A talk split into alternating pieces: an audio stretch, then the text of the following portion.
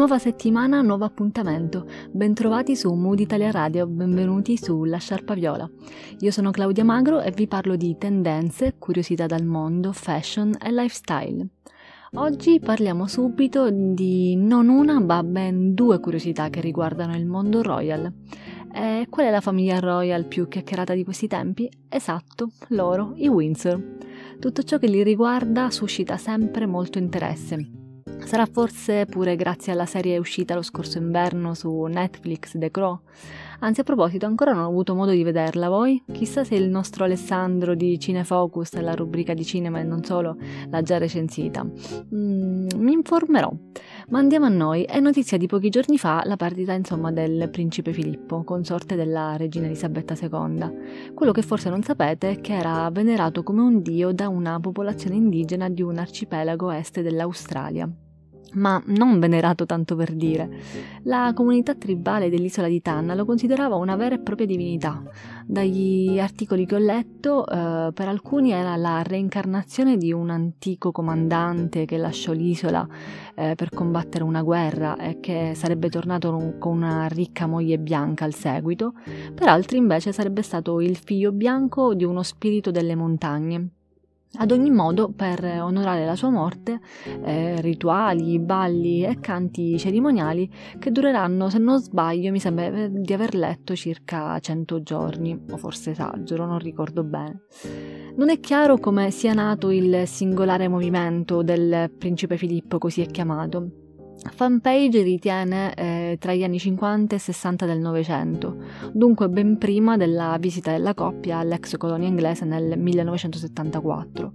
In rete girano immagini della tribù con um, con in mano delle fotografie incorniciate del principe Filippo, a quanto pare sarebbero stati doni mandati dalla, dalla corona subito dopo la visita della coppia reale a Vanuatu negli anni 70 e sono stati conservati come oggetti sacri per tutto, per tutto questo tempo. Ma protagonista indiscussa di meme, post, foto, video è sempre lei, The Queen. Anche in questa occasione direi che per carità va bene la libertà di espressione, va bene anche l'umorismo, va bene che sei un personaggio pubblico, ma il rispetto per il dolore, al mio avviso, prescinde da tutto. Al di là del fatto che sia la regina, eh, rimane in primis un essere umano con sentimenti ed emozioni come tutti, no?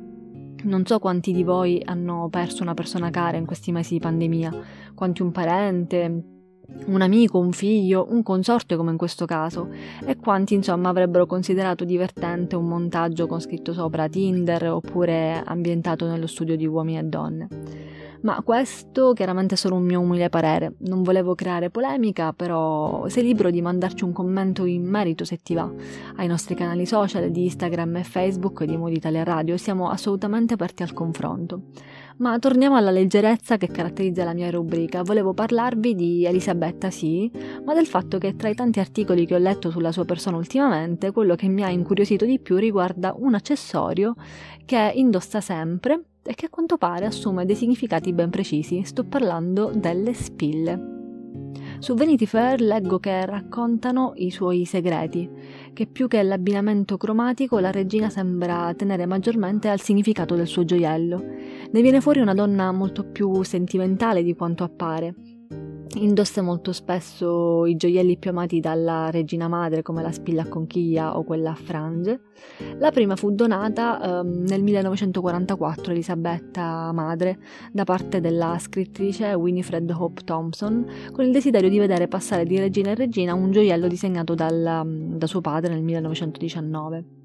Questa sua scelta non casuale delle spille ha un vero e proprio nome, la Brute Warfare, la guerra a forza di spille eh, scusate sempre il mio inglese, su Io Donna leggevo che ci sono addirittura delle spille anti-Trump. È nota l'antipatia, insomma, che, che Elisabetta prova per Trump, colpevole di numerose gaffe nei confronti della monarchia inglese. L'ultima, eh, indossata nel 2018 in occasione della visita di Trump a Londra, appunto un'agave muschiata, era un regalo ricevuto da Barack Obama. In altre occasioni indossò oh, la foglia di palma in diamanti, nota per essere stata indossata, indossata dalla regina madre a un funerale quella del, del, marito Giorgio VI, oppure un fiocco di neve in diamanti e zaffiri e azzurro pallido, ricevuto in dono dal Canada, una nazione insomma spesso criticata dall'ex presidente USA. La stessa spilla venne indossata anche dopo l'annuncio fatto da Harry e Meghan riguardo alla loro decisione di lasciare la corte britannica e di trasferirsi temporaneamente oltreoceano. Alcuni lo hanno interpretato come un simbolo di approvazione della, della, della monarca, altri invece come gesto di ringraziamento nei confronti del governo canadese per, per aver accolto i Sussex. I Sussex scusate. E, ehm, poi abbiamo invece le spille cosiddette dell'amore, indossate durante le nozze di sua approvazione oppure per rendere omaggio a qualche paese da lei amato. No? Ci sono insomma un'infinità di altri esempi che leggevo, anche perché la collezione della regina è piuttosto vasta, ma è anche carino vederla esteticamente parlando, per questo vi invito eventualmente ad approfondire l'argomento leggendo i vari articoli che si trovano sul web. Basterà googlare spille regina Elisabetta, ve ne spunteranno veramente tantissimi, tantissimi articoli. Ma adesso ascoltiamoci The Devil Music Call eh, con eh, Head of Heels e torniamo dopo con l'argomento del giorno, parliamo di ageismo.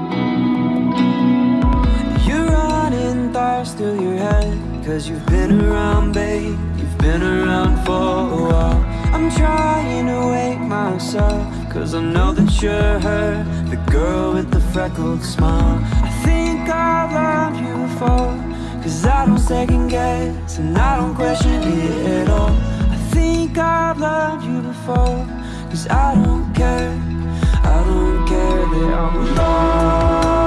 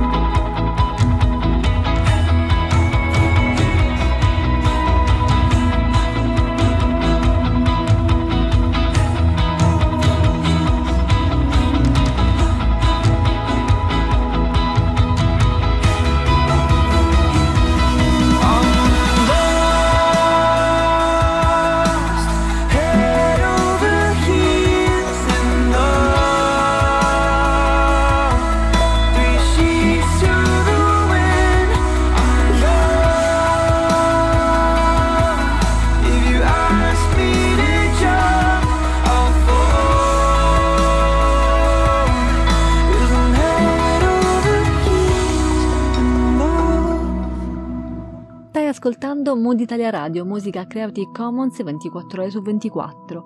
Abbiamo appena finito di parlare della Royal Family e in questa puntata della Sciarpa Viola continueremo con il parlare di ageismo ad Hollywood. Ma esattamente cos'è? Sicuramente avete sentito parlare di sessismo, avete sentito parlare di razzismo, ma mai di ageismo. In realtà quest'ultima è un'ulteriore forma di discriminazione Nel 1969 uno psichiatra geriatra, Robert Neil Butler, coniò il termine ageism da age età, che 30 anni dopo sarebbe stato accolto nella lingua francese come ageism e ben più tardi in quella italiana come ageismo, parola e concetto da noi poco consueti. Ma andiamo per gradi. Con questo termine si designa ogni forma di pregiudizio, segregazione, svalorizzazione in ragione della classe di età. L'ageismo non è altro che un pregiudizio che può danneggiare, rovinare carriere e anche ferire nel profondo, ed è particolarmente violento e offensivo nei confronti delle donne.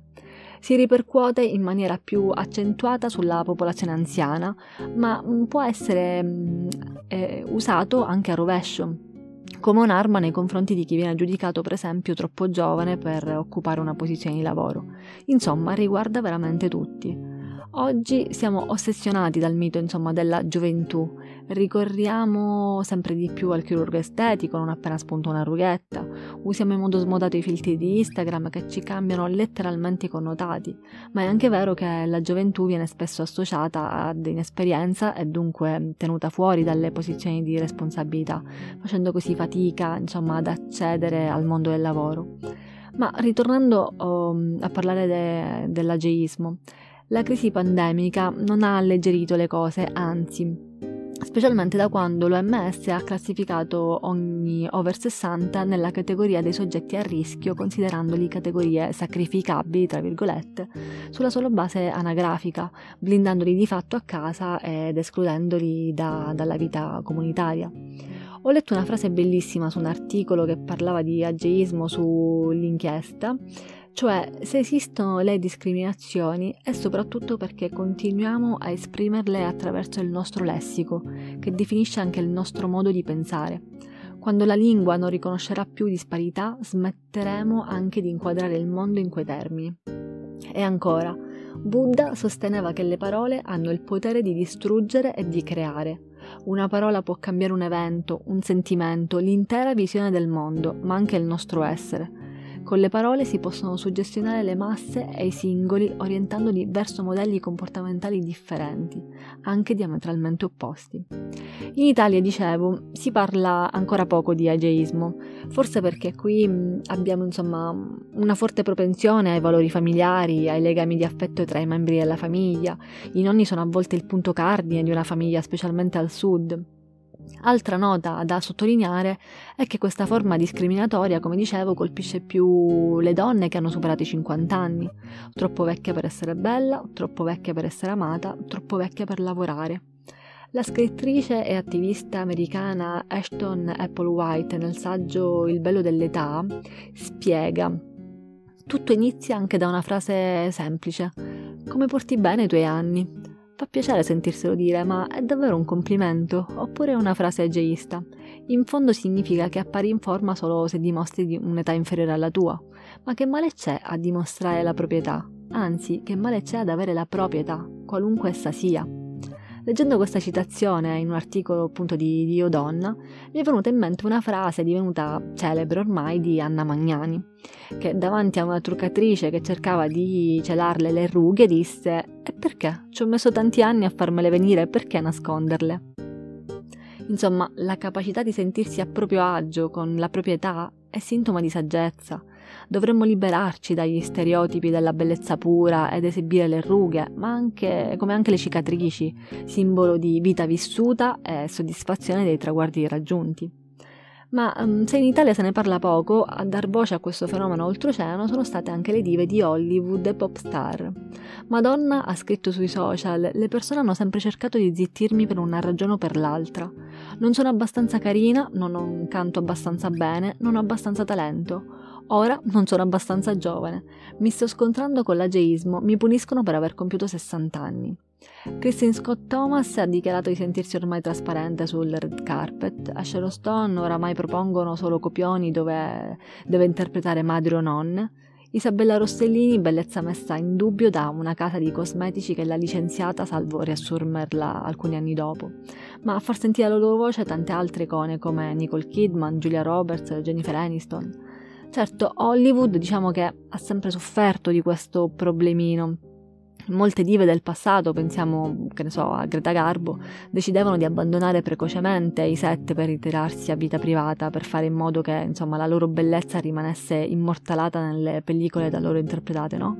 Questa tendenza oggi è stata invertita e a Hollywood vengono scritti ruoli importanti, diciamo, anche per le ultra quarantenni, però, c'è un però, sono film e commedie pensati appositamente per un pubblico over 60, che chiaramente si tratta di una nicchia, perché è chiaro che il grosso del mercato è rappresentato dai ragazzi di età compresa fra i 12 e i 24 anni, e che quindi è a loro che si orienta il mercato e quindi mh, mm, bisogna avere interpreti giovani, altro motivo insomma per cui l'ageismo prolifica. Quello che mi dispiace è che ancora una volta le donne devono difendersi da qualcosa, perché mi pare evidente che anche l'ageismo sia una forma di, di sessismo, no? Concludo questa parte con una domanda che leggevo sulla sezione notizie di Yahoo, anzi la faccio proprio a te perché degli, degli, inimitabili Rolling Stones viene sottolineata la longevità e l'incredibile verve sui palcoscenici delle loro tournée, mentre di Madonna si cercano il dettaglio della mano o le rughe che si disegnano sul volto? Bene, scatenate i vostri commenti. Ascoltiamo Forever dei Moon Pro Sounds e vi aspetto tra poco per la rubrica Glossario della moda. Shoes, che passione!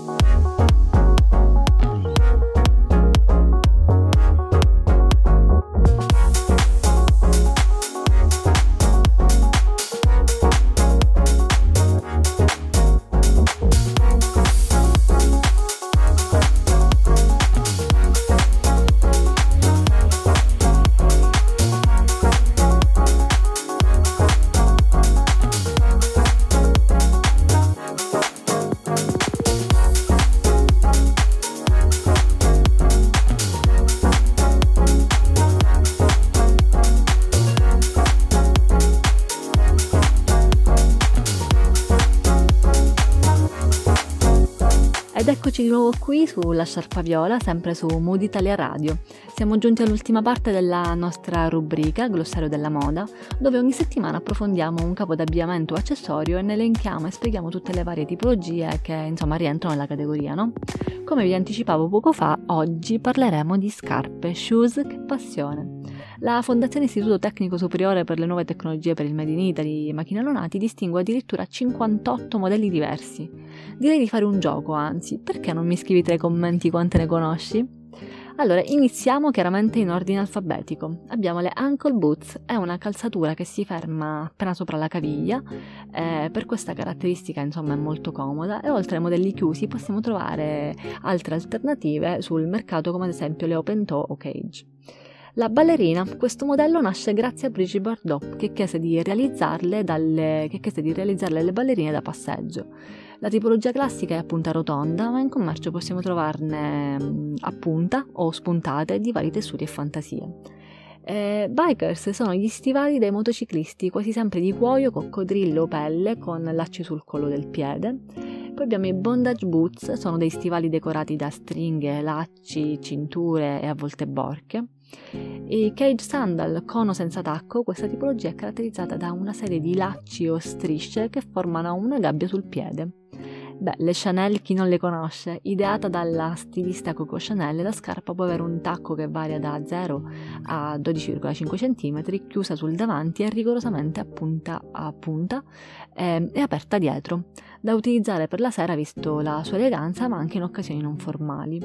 La Chanel spuntata, l'unica differenza dal modello classico è l'apertura sul, sul davanti. Chelsea Boot sono i classici stivali per le passeggiate a cavallo, sono aderenti alla caviglia e hanno origine in epoca vittoriana. Chunky Hill è una calzatura con un tacco rettangolare accompagnato dal plateau davanti, riprende un po' insomma la moda degli anni 70. Ciucca Boots, stivaletto maschile che prende il nome dal gioco del polo, molto popolare negli anni 40 e 50 del 1900, quasi sempre realizzati in vitello o camoscio, è ideale per outfit eh, casual sportivi. Clogs eh, o anche chiamato zoccolo, è una calzatura con un grosso tacco in legno. Gli zoccoli erano usati per lavori pesanti e oggi sono rimasti per uso protettivo in agricoltura. I cowboy boots o camperos, popolari negli anni 80, ma direi anche adesso, usati sia da ragazze che da ragazzi, sono stivali in pelle a punta, più squadrati per l'uomo, dotati di tacco. Ricordano tanto gli stivali utilizzati dai cowboy dei film. Creeper o Creeper, inventate da George Cox, molto utilizzate negli anni 50 dai Teddy Boys, oggi possiamo trovarle più o meno basse con suole in gomma, dai materiali differenti e con una lacciatura diversa dal modello classico. Q-Star Boots o Tie Height Boots è un modello di stivale che copre la gamba oltre il ginocchio, scoprendo solo la coscia, molto molto sexy. Le Converse, questa calzatura prende il nome dall'azienda statunitense che le ideò nel 1923, utilizzate dapprima come calzatura per giocare a basket negli anni 60, 70 e 80, andavano di moda tra le star del mondo della musica fino al diffondersi anche tra la massa grazie al loro prezzo abbordabile. Eh, poi abbiamo le Crocs. Eh, la Crocs è un brand statunitense che nasce nel 2002 in Colorado. Appare come un gioccolo in leggera plastica, eh, tipica calzatura che mantiene il piede fresco ed evita cattivi odori grazie al materiale, ma dal 2006 hanno realizzato un modello di Crocs che garantisce benefici podologici. Le décolleté, tutte noi ne possediamo almeno un paio, no? Si presentano quasi sempre con un tacco di 8 cm, più o meno spigolose ma sempre attuali. In Italia la tipologia più famosa è lo stiletto che grazie al suo tacco alto e sottile dà l'impressione che le gambe siano più lunghe. Il suo inventore è, sentiamo, Salvatore Ferragamo. Décolleté o pentò eh, o anche décolleté spuntate mantengono la forma della décolleté ma hanno un'apertura sulla punta davanti della, della scarpa. Derby termine eh, che proviene dal conte di Derby che nel 1780 istituì una gara riservata ai puledri, ai puledri di tre anni che da allora si disputa a Epsom in Inghilterra. Principalmente il termine sta ad indicare un certo tipo di scarpa maschile di genere sportivo con le alette, con le alette sedi degli occhielli per i lacci sovrapposte alla mascherina. Dorsai inventate da Gabriel Dorsai come calzatura da sera, alte o basse, le scarpe lasciano scoperto uno o due lati del piede, sono molto eleganti e a volte scomode perché il piede eh, ha difficoltà a rimanere aderente alla scarpa, no? E poi abbiamo le dorsai con cinturino alla caviglia o anche chiamate ankle strap dorsai.